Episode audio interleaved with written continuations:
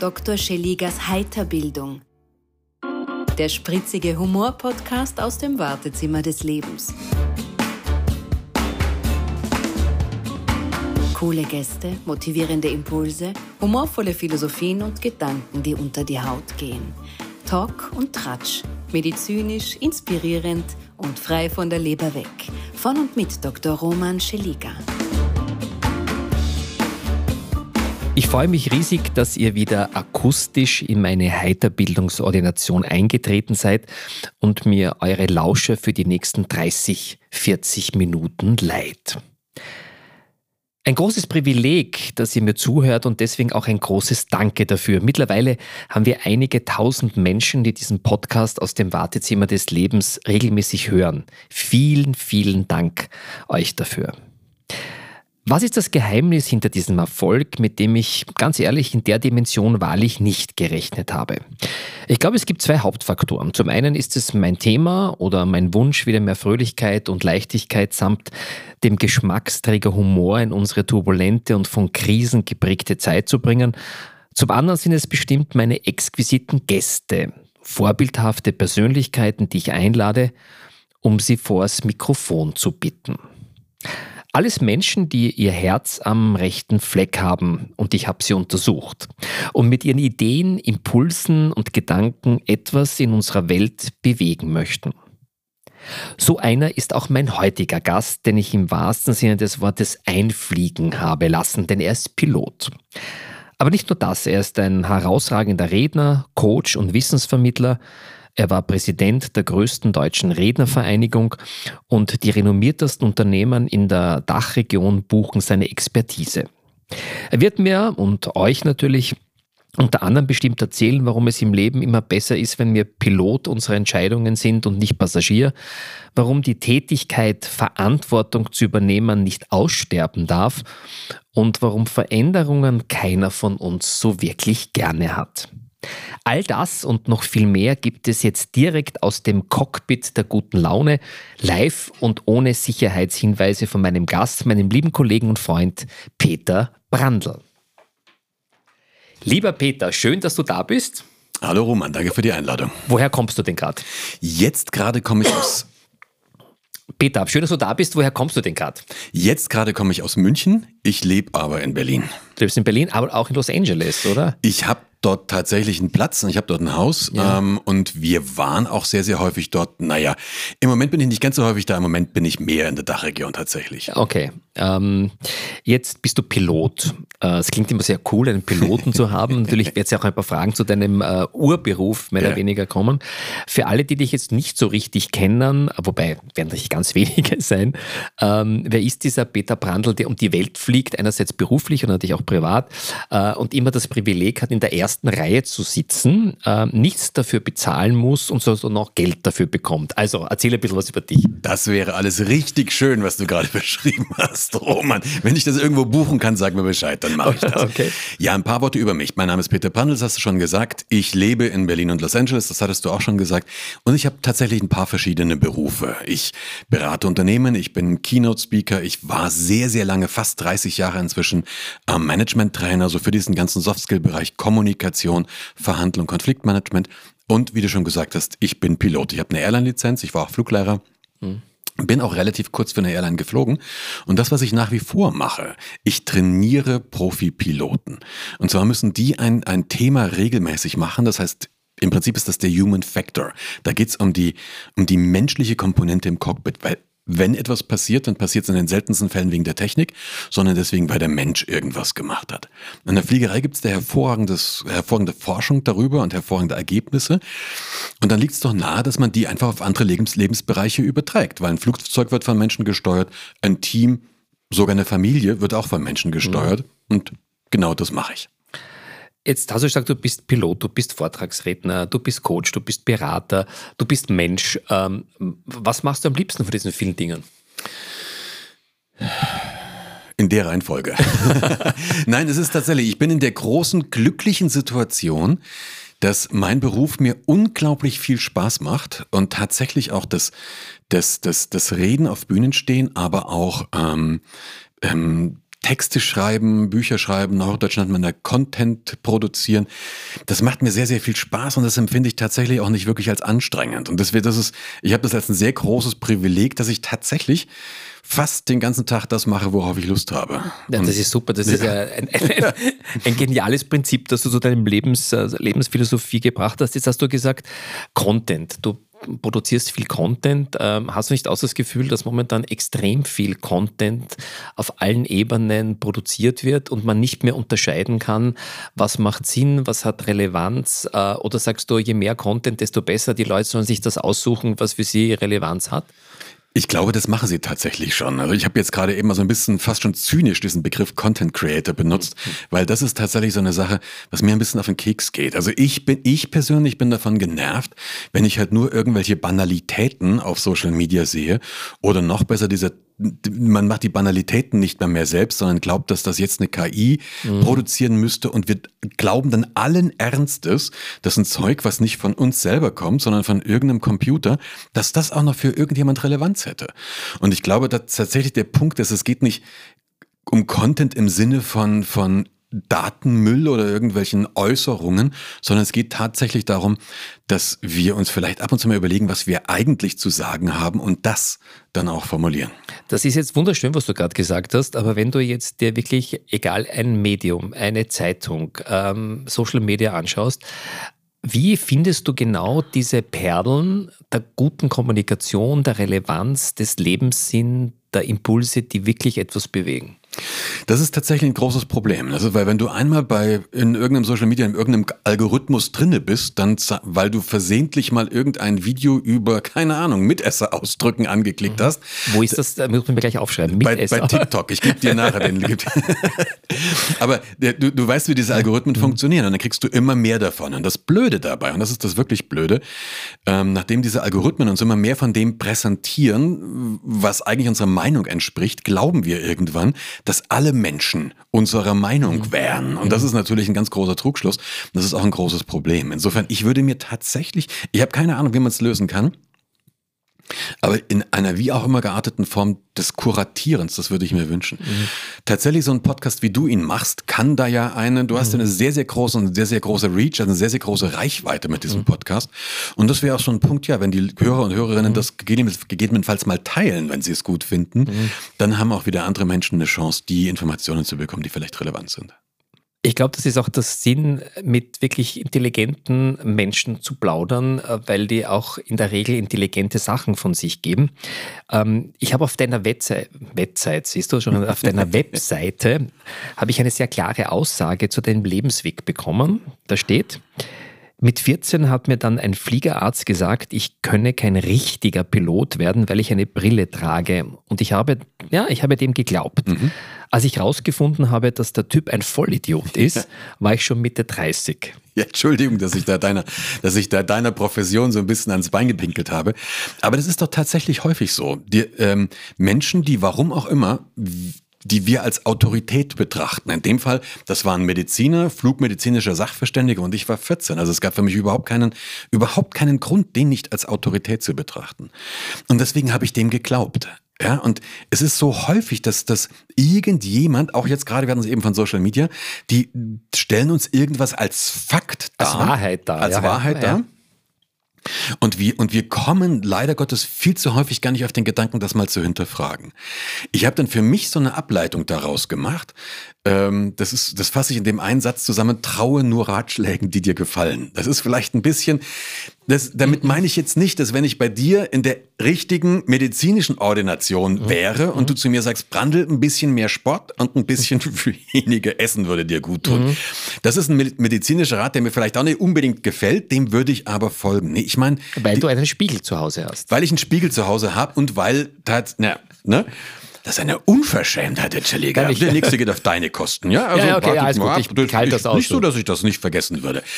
Nein, im Ernst. Es gibt so Ratschläge, die bekommst du von irgendwelchen Autoritäten und du hast von Anfang an das Gefühl, dass das zwar alles plausibel klingt und dass das auch alles einen Sinn macht, aber irgendwas stört dich dran. Und tatsächlich war das bei mir auch so.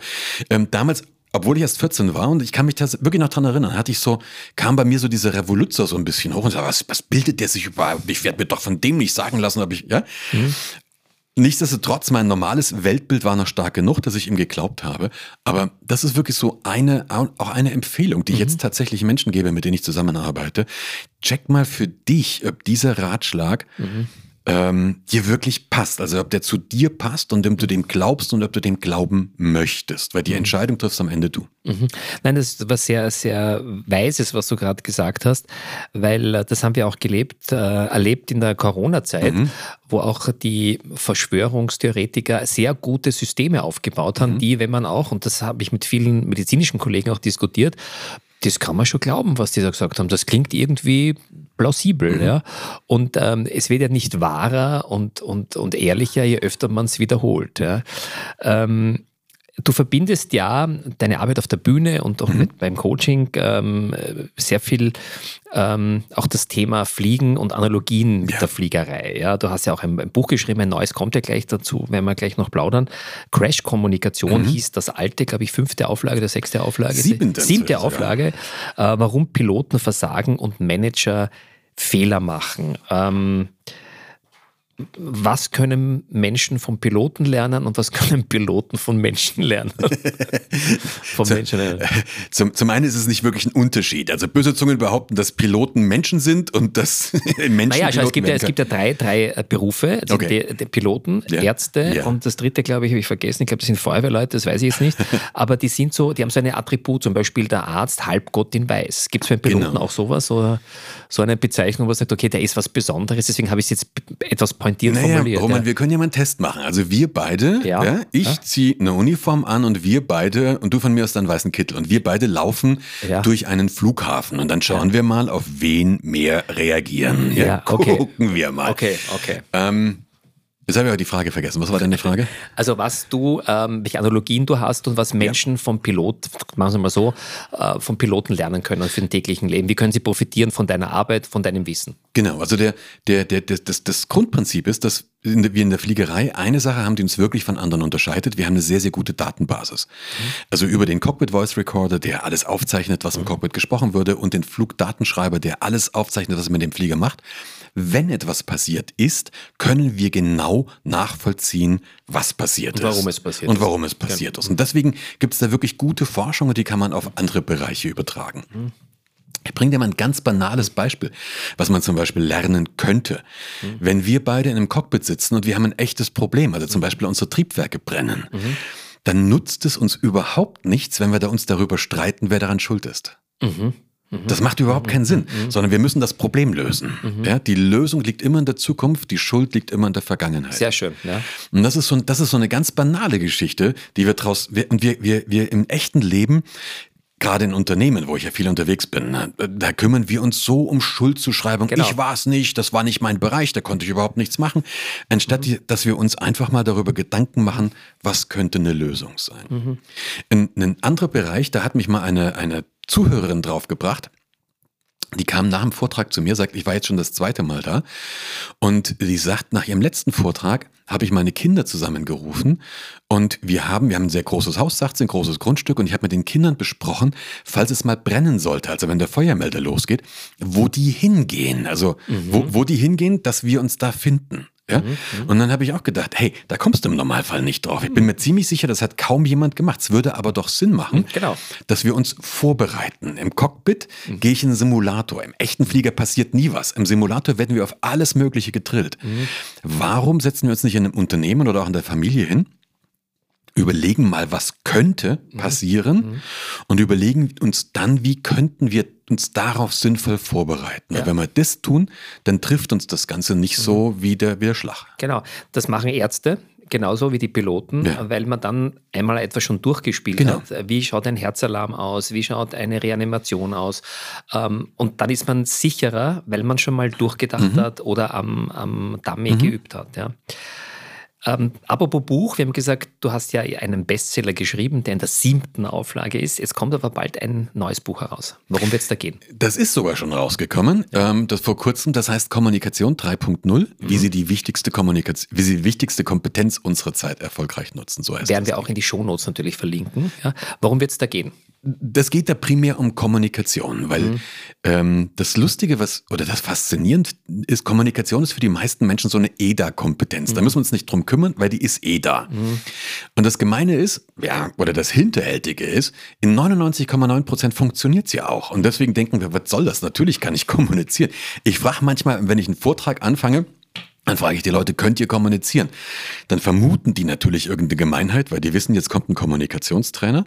Ähm, stelle ich die Gegenfrage, wer kann nicht kommunizieren? Mhm. Ja, und da meldet sich natürlich kein Mensch. Also wir können kommunizieren. Ähm, dass, es, dass das regelmäßig mal nicht so funktioniert, das merken wir doch erst, wenn so ein Satz kommt wie, das habe ich doch gar nicht so gemeint. Ja, und ich mhm. glaube, den Satz kennt jeder, mhm. jede, die jetzt gerade zuhört. Nicht nur in Beziehungen. Nicht nur in Beziehungen, sondern ja, übertragen im, ja. im ganzen Leben. Und ich glaube halt, dass wir jetzt gerade im Moment in einer Zeit leben, Kommunikation war schon immer relativ schwierig, aber es ist noch mal schwieriger geworden, ist mhm. mein subjektiver mhm. Eindruck zumindestens, mhm. Weil wir haben immer mehr virtuelle Kommunikation, virtuelle Meetings oder sowas. Immer mehr im Unternehmen kommunizieren wir nicht in unserer Muttersprache. Also ich habe ganz, ganz viele Kunden, wo es ein deutsches mhm. oder ein österreichisches Unternehmen ist, mhm. ähm, die aber, weiß der Geier, da sind ein paar internationale dabei und dann ist die Unternehmenskommunikation mhm. auf Englisch. Mhm. Und gleichzeitig werden die Abstimmungsbedarfe immer größer. Mhm. Ja? Mhm.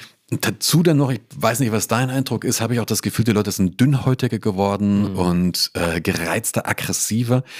Also es wird immer, es ist mein Eindruck, ist, dass es wirklich schwieriger geworden ist mhm. und gleichzeitig wird es immer wichtiger. Ja, und dann habe ich gedacht. Absolut, ja. Du hast sicherlich recht und vor allem, ähm, wir überlegen jetzt auch, äh, wenn wir uns ein bisschen mit dem anderen beschäftigen, was kann ich wie sagen, äh, greife ich jetzt irgendeine Randgruppe an, genau. äh, ist die Wortwahl so, dass es nehmen kann, wenn es vielleicht eine Kritik ist. Also ich glaube, ein sehr wichtiges Thema, das du da wieder aufgegriffen hast. Du beschäftigst dich ja auch mit viel Veränderungen. Mhm. Wir haben uns ja unlängst bei einer gemeinsamen Tagung gesehen und da hast du auch gesagt, wer, wer möchte sich, wer möchte, wer liebt Veränderungen? Ja? Veränderung ist ja täglich. Wie, wie hast du den Zugang dazu gefunden und was ist für dich Veränderung? Und ähm, triffst du Menschen, die sich gern verändern? Ich treffe, also die letzte Frage zuerst. Ja, ich treffe Menschen, die sich gerne verändern, tatsächlich. Ja. Müssen oder freiwillig? Nee, ich mache das oft so auch wieder in Vorträgen, dass ich anfange, mögen Sie Veränderungen. Dann ja. kommt es immer aufs Unternehmen an. Ja, ich hatte, ja. wir hatten jetzt gerade vor ein paar Tagen ein, ein Unternehmen, ein tolles Unternehmen, und ich frage das und dann sage ja, ja, Veränderung ist super. Und dann sage ich, ich glaube euch kein Wort. Ich glaube euch kein Wort.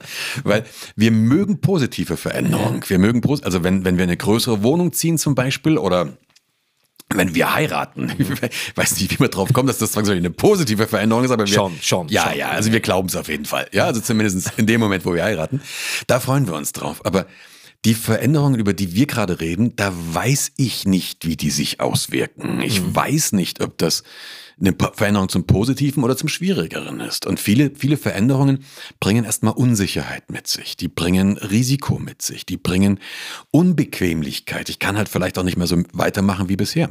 Alles mit sich. Und deswegen ist das Gehirn an und für sich so getaktet, dass es darauf keinen Bock hat. Das versucht das zu vermeiden. Mhm.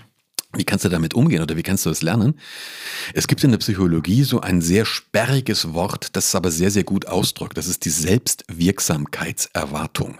Sehr langes Wort. Selbstwirksamkeitserwartung. Genau, das kannst du, wenn du mal das nächste Mal irgendwelche Amis hast, die kannst du das aus.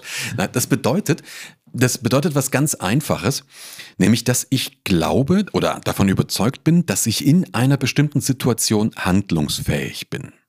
Ja, also dass ich ähm, dass ich, ganz banales Beispiel, wir sitzen hier gerade in Wien, ich kenne viele Menschen, die nicht in der Großstadt leben. Ah, die leben irgendwie, weiß ich nicht, in einer ländlichen Region. Und die kommen dann eben nach Berlin oder die kommen nach oder nach Wien. Und die sind plötzlich in der Großstadt und haben so ein bisschen Angst vor der Großstadt, weil sie das nicht kennen, weil sie nicht wissen, wie hier bestimmte Dinge funktionieren, weil natürlich irgendwelche Skandalmedien da irgendwas, ja, die haben so ein bisschen, weil sie nicht genau wissen, finde ich mich da zurecht.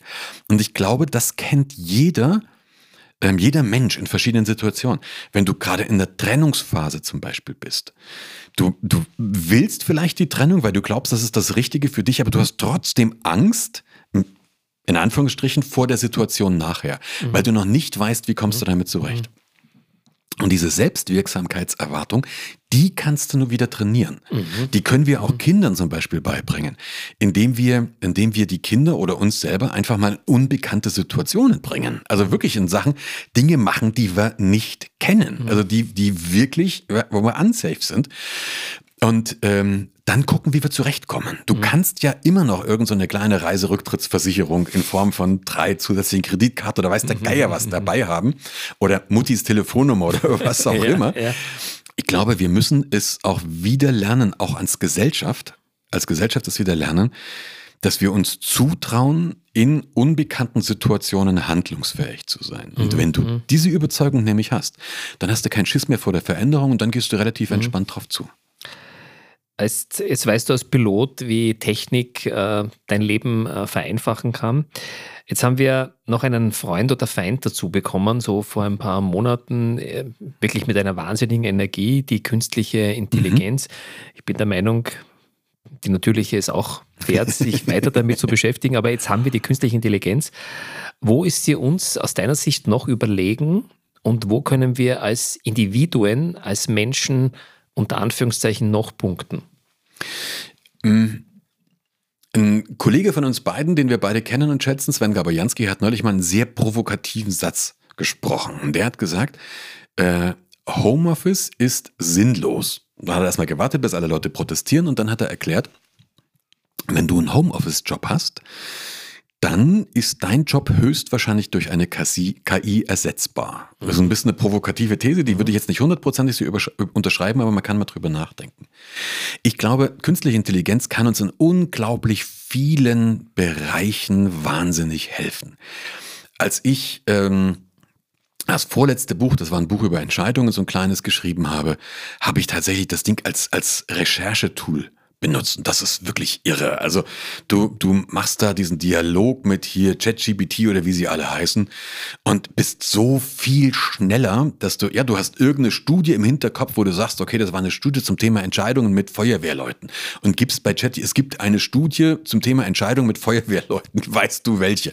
Und noch zwei Fragen weiter, also nach 30 Sekunden hast du die Antwort und du kannst, das zum Recherchieren ist es super. Ich glaube aber, im Moment zumindestens ist ja, wir hatten das gerade eben mal dieser Trend, Content mit KI zu produzieren. Also klar, ich kann jetzt irgendeiner KI sagen, mach mir mal bitte 30 Newsletter-Folgen zum Thema Kommunikation. Dann spuckt er mir die Dinge, das wirklich aus in zwei, drei Minuten höchstens. Und es ist auf den ersten Blick auch sehr beeindruckend, was es da macht. Aber auf den zweiten Blick, auf den zweiten Blick werden diese Texte ziemlich belanglos, also ziemlich banal, weil es ist halt einfach Laberababer. Es ist nicht deine Sprache, es ist nicht meine Sprache. Äh, es ist halt, und es ist auch nicht wirklich witzig, es hat keine überraschenden Wendungen, es ist halt einfach belangloses Laberababer. Mhm. Und ich glaube, das, was wir Menschen können, ist Emotionalität. Mhm. Also wir Menschen können Emotionalität und wir können Verbindung. Also mhm. Connection, Communis im Sinne mhm. von, von Gemeinschaft. Und ich glaube, das kann zumindest auf eine absehbare Zeit eine künstliche Intelligenz noch nicht. Mhm. Also sollten wir uns darauf konzentrieren, wie können wir mehr Emotionalität machen, wie können wir mehr Verbindung schaffen und am besten noch emotionale Verbindungen. Ja. Äh, schön, dass du das sagst, weil ich glaube, das ist unter Anführungszeichen die einzige Chance, äh, uns da uns, uns abzu so, ja. genau. äh, abzugrenzen. Es ist sehr spannend, auch wenn du sagst Emotionen, ähm, das ist ja gar nicht so, so, so, lang her, aber da haben bereits die Zahnbürsten mit ihrem Smiley, wenn man zwei Minuten geputzt hat, ich erzähle es auch im Vortrag, dass ich manchmal so eine Minute 50 putze und dann warte ich noch, na, zehn Sekunden putze ich noch, bis ich mein Smiley kriege, also bis mich meine Zahnbürste lobt. Ja. Jetzt ich weiß ich, wie du motivierbar bist. Warum? Na, auf jeden Fall, aber wenn du so eine, so eine Smartwatch hast, bist du auch motivierbar, weil du kriegst ein Sternchen genau. und, und so weiter. Also äh, die, die Technik lernt, uns mit so kleinen Goodies zu befriedigen, indem wir gelobt werden genau. oder indem wir einen ein Daumen nach oben bekommen. Jetzt, du hast das kurz schon angesprochen, ähm, ein weiteres Thema, passt natürlich zum Piloten wie zu Führungskräften, nämlich Entscheidungen treffen. Mhm. Jetzt habe ich die äh, Annehmung be bekommen oder erfahren, dass in den letzten Monaten und Jahren immer weniger Entscheidungen wirklich getroffen ja. werden, sondern delegiert werden, verschoben werden. Ja. Es wird keine Verantwortung übernommen. Wie siehst du das? Ja, das hat ja einen bestimmten Grund. Also zum ersten Mal, wir müssen unterscheiden, ähm, jetzt zum Beispiel eine medizinische Fehldiagnose ist in, mein, ist in meinem, meiner Begriffswelt keine Entscheidung, sondern das ist halt fehlendes Know-how, fehlende Skills, fehlende Erkenntnisfähigkeit. Äh, mhm. Aber der Grund, warum, warum Menschen immer weniger Entscheidungen oder warum Menschen wenig Entscheidungen treffen, ist ein ganz einfacher, weil sie gelernt haben, dass es sinnvoll ist, keine Entscheidungen zu treffen. Das ist ganz simpel. Wenn du, im, das schon, es geht in der Schule los, triffst eine Entscheidung und wenn die falsch ist, wirst du dafür bestraft. Mhm. Ja, wenn ich, wenn ich einen Menschen fünfmal für eine falsche Entscheidung bestraft habe, dann kann ich mich einfach, dann sollte ich mich nicht wundern, wenn der eine sechste versucht zu vermeiden. Mhm. Also das ist, das mhm. wäre psychisch gesund. Ja, mhm. ähm, wenn du dir anschaust, wie wir ähm, in der Gesellschaft, auch, auch zum Beispiel mit Politikern, umgehen, wenn die eine falsche Entscheidung getroffen haben. Und ich meine jetzt nicht, dass sie vorsätzlich eine mehr oder weniger Straftat oder was etwas wirklich moralisch Verwerfliches, sondern sie haben einfach eine Situation falsch eingeschätzt. Hatten wir ja bei, du hast Covid vorhin angesprochen, hatten wir ja auch ein paar Mal.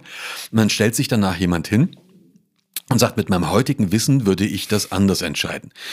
Entschuldigung, da müsste dieser Mensch dafür gelobt werden. Damit man müsste dem Kekse schicken, weil das ist, das ist intelligent, das ist vernünftig und nur so können wir dauerhaft es schaffen, dass Menschen Verantwortung übernehmen. Mhm. Es ist doch paradox. Es ist doch paradox, wenn ich will, dass jemand Verantwortung übernimmt, dann geht irgendwas schief und dann köpfe ich den. Das ist mhm. doch beknackt. Also mhm. es ist doch eigentlich logisch, dass die Menschen das dann nicht machen. Mhm.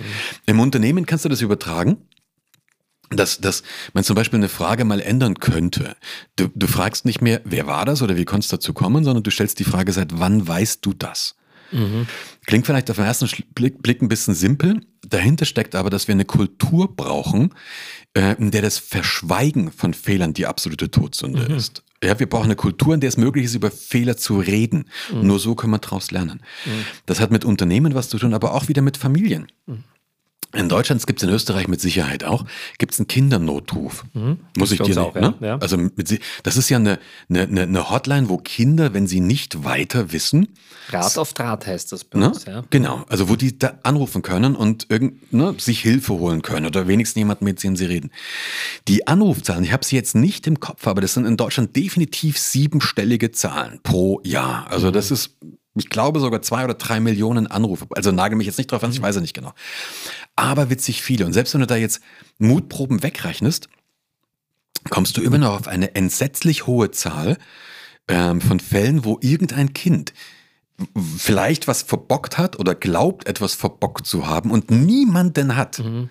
wo dieses Kind jetzt sagen kann, da kann ich hingehen. Kein Vater, keine Mutter, keinen großen Bruder, mhm. keine große Schwester, keine Erziehung, keine Erzieher. Also zumindest ist da jetzt niemand. Also wir müssen, glaube ich, insgesamt mal darüber damit rumgehen. Wie gehen wir mit Fehlern um, wenn wir uns entwickeln wollen? Also es braucht eine neue Fehlerkultur, genau. um Entscheidungen wieder Absolut. gerne zu machen. Natürlich. Auch mit dem mit der Chance, dass sie eben in dem Augenblick vielleicht falsche sind. Ja. Aber eine Entscheidung wird jemand immer ein bisschen anders treffen als du und es kann sein, dass davon welche falsch sind. Also mhm. muss ich mir überlegen, wie ich da eine Konsequenz damit umgehe. Du weißt ja, dass Ärzte alles fragen dürfen. Ja. ja das bleibt auch unter uns, das ist unsere 10.000 Tür. Natürlich. natürlich ja. das, ja, also du weißt das natürlich. Deswegen ähm, auch gleich, ähm, damit du dich wohlfühlst, auch ein Vokabular, Vokabular aus deiner Sprache. Peter, welche Turbulenzen ähm, hast du schon erlebt, beruflich wie privat? Ähm, ich glaube, wie jeder andere Mensch, ziemlich viele. Also privat, ich habe natürlich gescheiterte Beziehungen hinter mir. Ich bin, äh, ich bin geschieden, dann wieder verheiratet. Ähm, und ich glaube, jeder Mensch, das, da bin ich ja nicht alleine, der, der wirklich so eine Trennung hinter sich hat, das ist definitiv eine, eine, eine große Turbulenz. Und das ist für mich zumindest auch so etwas, was mit dem Gefühl des Gescheitertseins einhergeht. Mhm. Weil du gibst dir ein Versprechen, wenn du heiratest. Und wenn du dann, wenn diese Beziehung auseinandergeht, dann muss man sich, glaube ich, eingestehen, dass man da gescheitert ist. Ähm, beruflich das Gleiche. Also ich habe mit Sicherheit meinen Lebensweg, wenn du, das ist ja das Lustige, wenn du dir eine, eine Vita retrospektiv anschaust, dann ist irgendwie alles schlüssig. Also mm. jeder Haken, den du geschlagen hast. Wer hat das hast, gesagt? Ähm, man, man lebt das vorne und begreift es rückwärts, so eigentlich Genau, ja, ja, ne? ja, Aber wenn du dir jeder einzelne Haken, den du geschlagen, also den ich geschlagen habe in meinem Leben, da kann ich jetzt sagen, ja, das war unbedingt wichtig, weil da habe ich mir dieses Kompetenzchen noch abgeholt. Mhm. Aber zum Beispiel was ganz, was, was ganz heftiges, ich habe an meinem 18. Geburtstag wirklich an meinem 18. Geburtstag habe ich mich vom Gymnasium abgemeldet. Ne? Also mhm. Mhm. Schule, wo du Abitur in Österreich Matura machst. Ja. Ich fand das damals, ich habe mich so clever und so intelligent eingeschätzt. Ich brauche den ganzen Mist nicht und kannte sowieso alles viel besser. Ja. Bin an meinem 18. Geburtstag wirklich mit stolz geschwellter Brust ins Direktoriat gelaufen und habe mich abgemeldet. War ja der erste Tag, wo ich es konnte, weil ich durfte ja selber ja, unterschreiben. Ähm, hab dann relativ schnell festgestellt, dass das nicht die allercleverste Entscheidung war, aber das waren alles so eine Irrungen und Wirrungen. Ja. Ähm, aber du, ich habe einen ein, ein, ein, eins der Zitate, die mir sehr, sehr viel bedeuten, ist von Puh dem Bären. Mhm. Und der sagt, weine nicht über vergossene Milch. Mhm, mh. Und das ist tatsächlich so ein, das ist tatsächlich, klingt vielleicht ein bisschen albern, aber es ist tatsächlich so eine Lebensmaxime. Also wenn irgendwas halt blöd gelaufen ist, dann muss ich halt nach vorne gucken. Das gleiche, was wir am Anfang hatten. Ich muss, es hilft nichts, dass ich jetzt jammere, ähm, natürlich kann man mal Wunden lecken, man sollte aus seinen Fehlern lernen, aber die Lösung liegt immer in der Zukunft. Also für mich ist schon eines der, der vielen Highlights des heutigen äh, Interviews, des Talks mit dir, dass du deine Weisheiten vom Puh de Bären beziehst. Und ich finde, der Puh de Bär, der hat noch viele andere Weisheiten absolut, von sich zu geben. Ähm, ich, ich finde das sehr schön, wie du so ein bisschen die, die, ähm, die deinen Lebensweg ähm, auch schilderst, diese Ups and Downs. Mhm. Und das ist so ähnlich auch mit den EKGs. Ja? Mhm. Also äh, das Herzschlag äh, geht ja nicht, Nulllinie ist nie gut beim Herzschlag. Mhm, also du, das weiß sogar ich. sondern rauf und runter.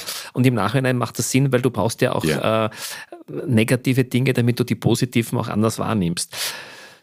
Lieber Peter, was ist denn deine größte Stärke?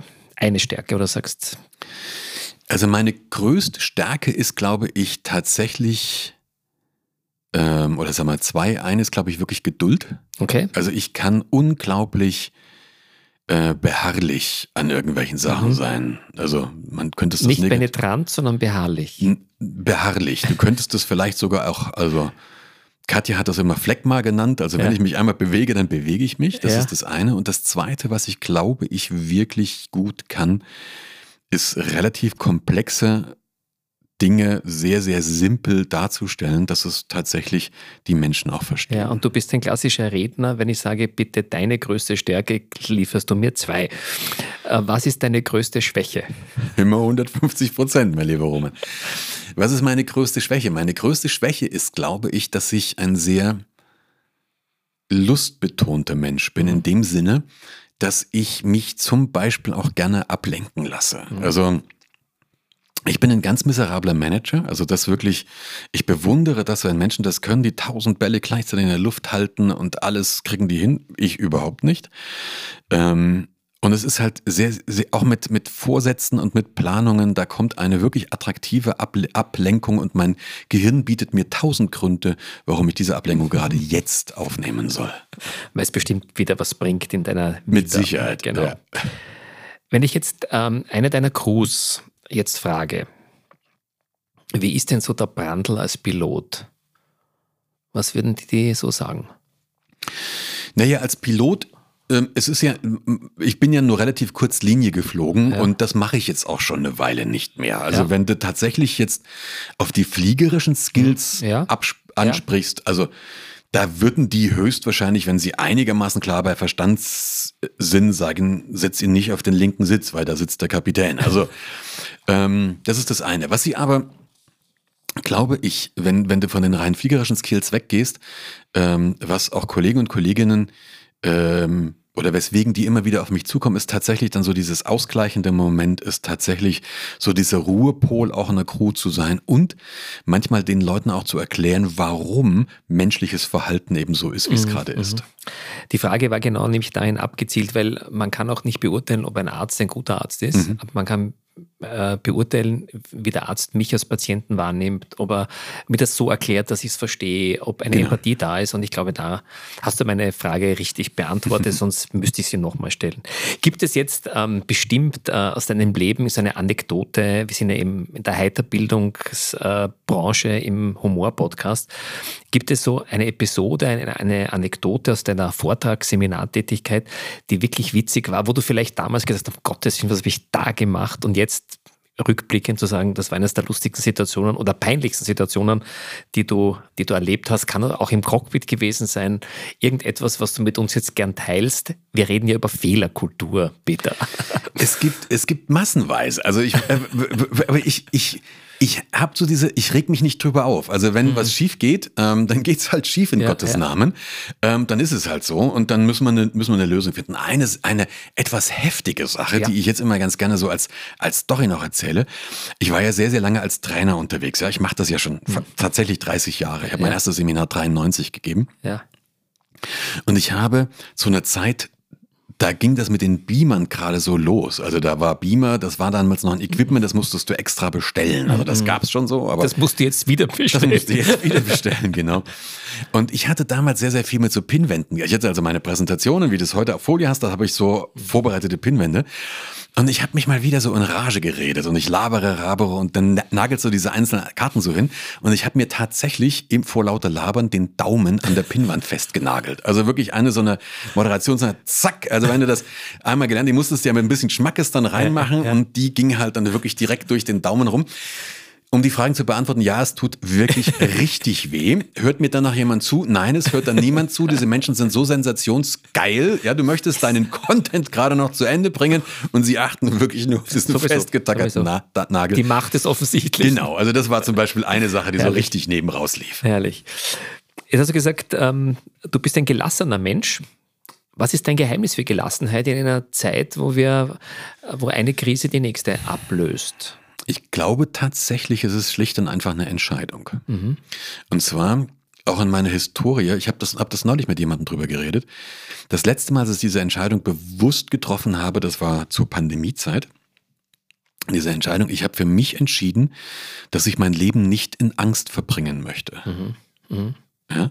Also ich reg mich gerne mal auf. Ich bin, glaube ich, ziemlich emotional und ich schimpf gerne mal. Es gibt auch tolle Videos, kann ich sehr empfehlen, äh, auf Facebook. äh, Peter Brandl in der Kette oder in der Schlange eines ähm, Sicherheitschecks am Flughafen, ich glaube Düsseldorf. Ei, ei, ei, ei, Kannst du dich erinnern? Ja. ja das, ähm, da hat man von Geduld und, und, von Gelassenheit, muss ich sagen, nichts bemerkt. Na, das, das ist, Erinnerst du dich an dieses? Das war, glaube ich, dieses Ding, wo, dieses, wo, ich, wo ich drei Stunden in der Sicherheit genau, war. Genau, ja, ja, naja, also. Nein, äh, das ist für mich ist ein großer Unterschied. Das, das ist die eine Unterschied, ob ich jetzt mal stinkig bin oder mich aufrege, mhm. das, das liebe ich. Also ich reg Also ein Gewitter, so ein richtiges die, Gewitter. Ja, Blitz, ja, wobei ich auch da eigentlich meistens so dann schon irgendwie, irgendwann fange ich dann an, es lustig zu finden. Also irgendwie finde ich, hat es dann schon wieder einen bestimmten Witz. Ähm, ich, ich reg mich sehr, sehr gerne auf, aber ganz grundsätzlich mhm. äh, ist es ein, ein, Lehrer, der mich ausgebildet hat, der hat immer gesagt, Brandl, du kannst dich jetzt drüber aufregen, aber du musst nicht. Mhm. Nur egal, wie du dich entscheidest, denk dran, es ist deine Magenschleimhaut, mhm. die sich ablöst. Mhm. Und ich glaube, das ist tatsächlich so ein, das ist tatsächlich so ein, so ein, so ein Punkt. Ich habe für mich wirklich entschieden, ich möchte mein Leben nicht in Angst verbringen. Das heißt nicht, dass ich unvernünftig bin oder Blödsinn mache. Und ich möchte mein, mein Leben vor allen Dingen nicht in Kram oder in Zorn mhm. äh, äh verbringen. Und das ist so das eine. Und das zweite ist, dass ich tatsächlich relativ schnell, wahrscheinlich habe ich dann so, keine Ahnung, ob Loriot das wirklich gehabt hat mhm. oder nur gespielt hat. Aber ich glaube, das war auch ein Mensch, der einfach in allen möglichen Situationen was, was, was, das hat ja auch was, was teilweise irrsinnig komisches. Also wenn du mhm. dir das, auch diese, diese Reihe, wo dann Menschen, erwachsene Menschen, die, die viele davon eine Schweinekohle verdienen, ähm, die weiß der Geier so super wichtig sind, die Takten. Ich habe jetzt aber nur noch 90 Sekunden, komm zum Punkt. Die stehen dann in einer wirklich die, diese Schlange war ja über einen Kilometer lang. Das ging ja durch alle Terminals durch. Stehen dann da vor mir irgendwelche, das waren irgendwelche irischen Fußballfans, die nach also irgendwann finde ich, wird es grotesk komisch. Skurril, ja, ja. Wird skurril, das war das Wort, nach dem ich gesucht habe. Und dann kann ich es irgendwann auch nicht mehr äh, so richtig ernst nehmen.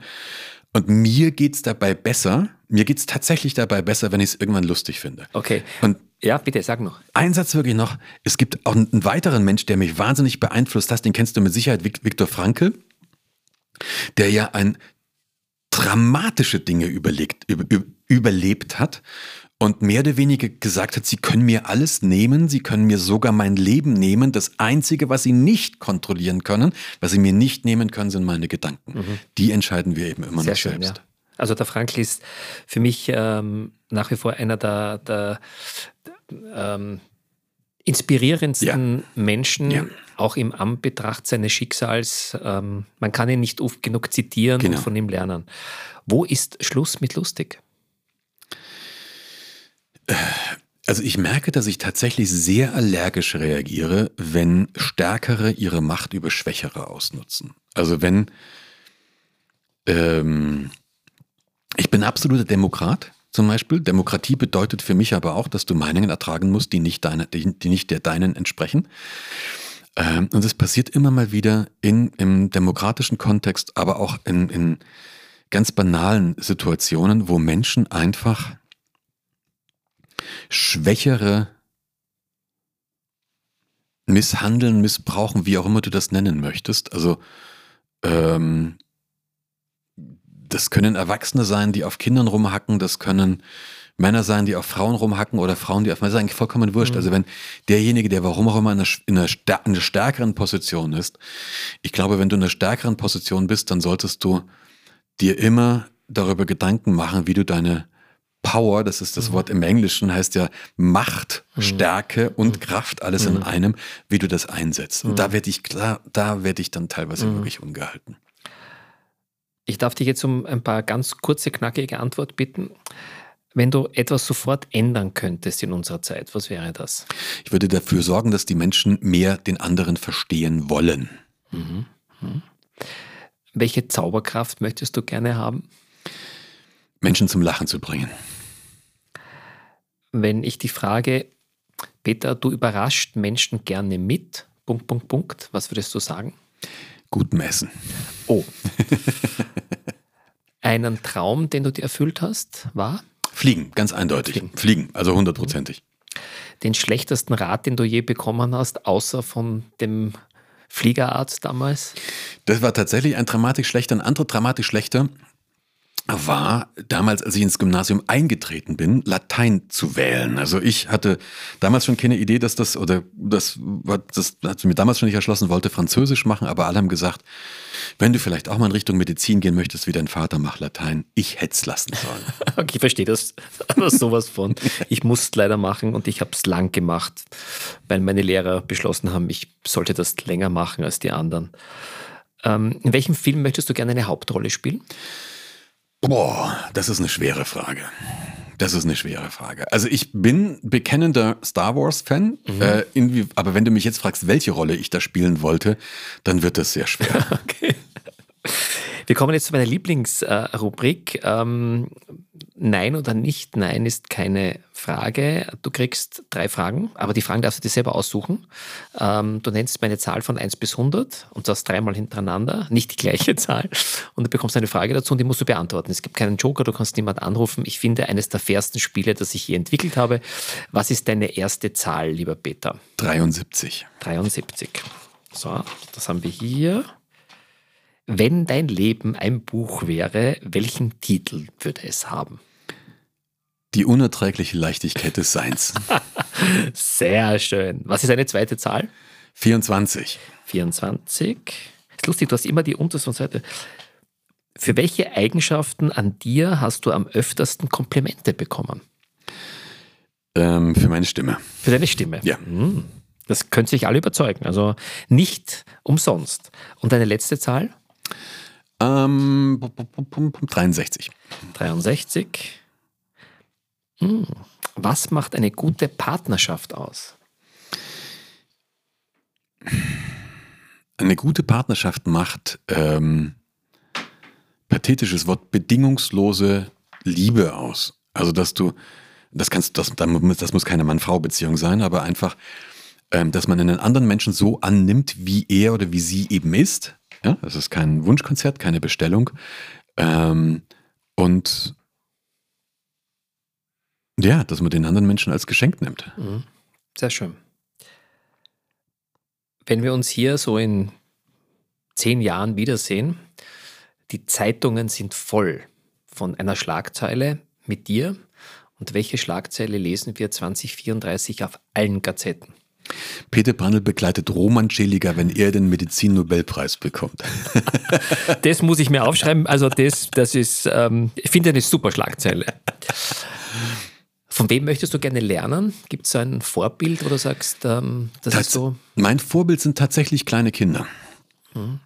Ähm, weil ich die Art und Weise finde, wie, wie kleine Kinder aufs Leben zugehen, das, das, mhm. das finde ich großartig, weil wie die mit Fehlern umgehen. Ein Kind fällt hin beim Laufen lernen, schüttelt sich kurz, steht wieder auf und macht weiter. Ein kleines, ein kleines Kind probiert einfach, und zwar so lange, bis es was kann. Ein kleines Kind kommt, außer wenn man es ihm sagt, kommt ein Kind nicht auf den Gedanken mhm. zu sagen, ich kann etwas nicht. Ja, oder ich bin nicht gut in. Das würde bestenfalls sagen, ich kann das noch nicht oder ja, diese Art und Weise, wie, wie Kids lernen und wie Kinder aufs Leben zugehen, wenn man sie nicht davon abhält, die finde ich einfach großartig. Und das ist tatsächlich so, wenn ich mal in ganz, ganz fiesen Tagen, die ich Gott sei Dank noch sehr, sehr selten habe, wenn es mir mal überhaupt nicht gut ging und ich wirklich frustriert war, habe ich es tatsächlich schon so gemacht, dass ich mal irgendwo im Park mich ein Kind ausgeborgt hast, mit, kind mit ihm gelacht Nein. hast und dann wieder zur Mami und zum Papi Nein, tatsächlich, hast. mich, mich in der Nähe von einem Spielplatz mal auf irgendeine Bank gesetzt mhm. habe und da einfach, natürlich musste dann immer, oh, oh, ne, dass nicht irgendjemand gleich, aber mich ja. da hingesetzt habe und einfach ja. mal Kindern beim Spielen zugeschaut habe. Also das ja. tatsächlich, das bringt mich gut drauf. Aber jetzt, allein was du jetzt schon gesagt hast, allein wie krank sind unsere Gedanken, dass wir uns schon solche Gedanken machen müssen, absolut. wenn wir mit sehr positiven Emotionen äh, uns sowas überlegen, dass wir gleich denken, um Gottes Willen, wie kann das interpretiert werden. Ja. Ich glaube, das müssen wir dringend aus den Köpfen der, der Menschheit wieder rausbekommen. Ja. Ja, wenn dir mein Heiterbildungspodcast, meine besonderen Gäste, so wie der Peter und die Philosophie dahinter gefällt, dann würde ich mich riesig freuen, wenn du ihn abonnierst, likest, teilst, weitererzählst, ausdruckst, einrahmst, verschenkst, verkaufst, was du immer damit machen kannst, um andere Menschen ein bisschen mehr zu inspirieren und mehr Leichtigkeit in deren Leben zu bringen. Ja, und auch Kommentare zu diesem Podcast und zu allen anderen sind natürlich sehr, sehr willkommen. Wenn du noch mehr wissen willst, was man alles mit Humor, Leichtigkeit im Business, bei Veranstaltungen, Firmen, Unternehmen machen kann, dann gibt es einen wahnsinnigen Tipp. Ganz geheim, geht auf meine Website www.roman-scheliga.com. Peter, wir kommen zum Schluss die Heiterbildungswundertüte. Aufmachen, auspacken, glücklich sein. In der Rubrik geht es um das, sagen wir mal, kleine Wunder zwischendurch, das vielleicht große Wunder bewirken kann. Hast du in deiner Wundertüte irgendeinen Tipp, ein Buch oder eine Empfehlung? Man sagt, das gebe ich euch noch mit, liebe Lauscherinnen und Lauscher, ähm, damit kommt es im Leben weiter. Es gibt massenweise tolle Bücher natürlich. Ja, ein, ein sehr gutes Buch fand ich von Stephen Covey, die sieben Wege zu mehr Effektiv Effektivität, heißt glaube ich Seven Habits of Highly Effective People. Das ist ein schönes Buch. Ähm, ganz grundsätzlich wäre es aber ähm, tatsächlich, dass wir nur Ratschlägen folgen, die wir gefallen und ab und zu vielleicht einfach mal rausgehen oder zu unserem Partner, unserer Partnerin gehen und bewusst danach suchen, was wir gut finden. Sehr schön, ja. ja. Peter, abgesehen von deiner Stimme, was ist das schönste Kompliment, das man dir machen kann?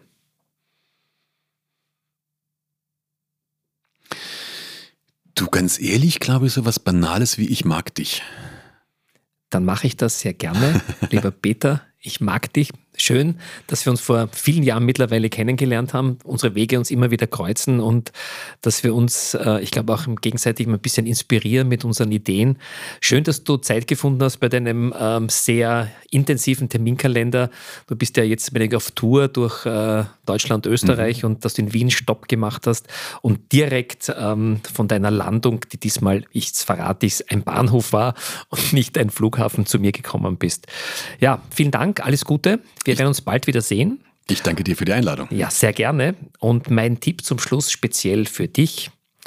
Wenn die Fische ins Cockpit winken, solltest du aufhören zu sinken. Oh, ja, In ja, diesem ja, Sinn viel Spaß an der Freude. Ich danke dir.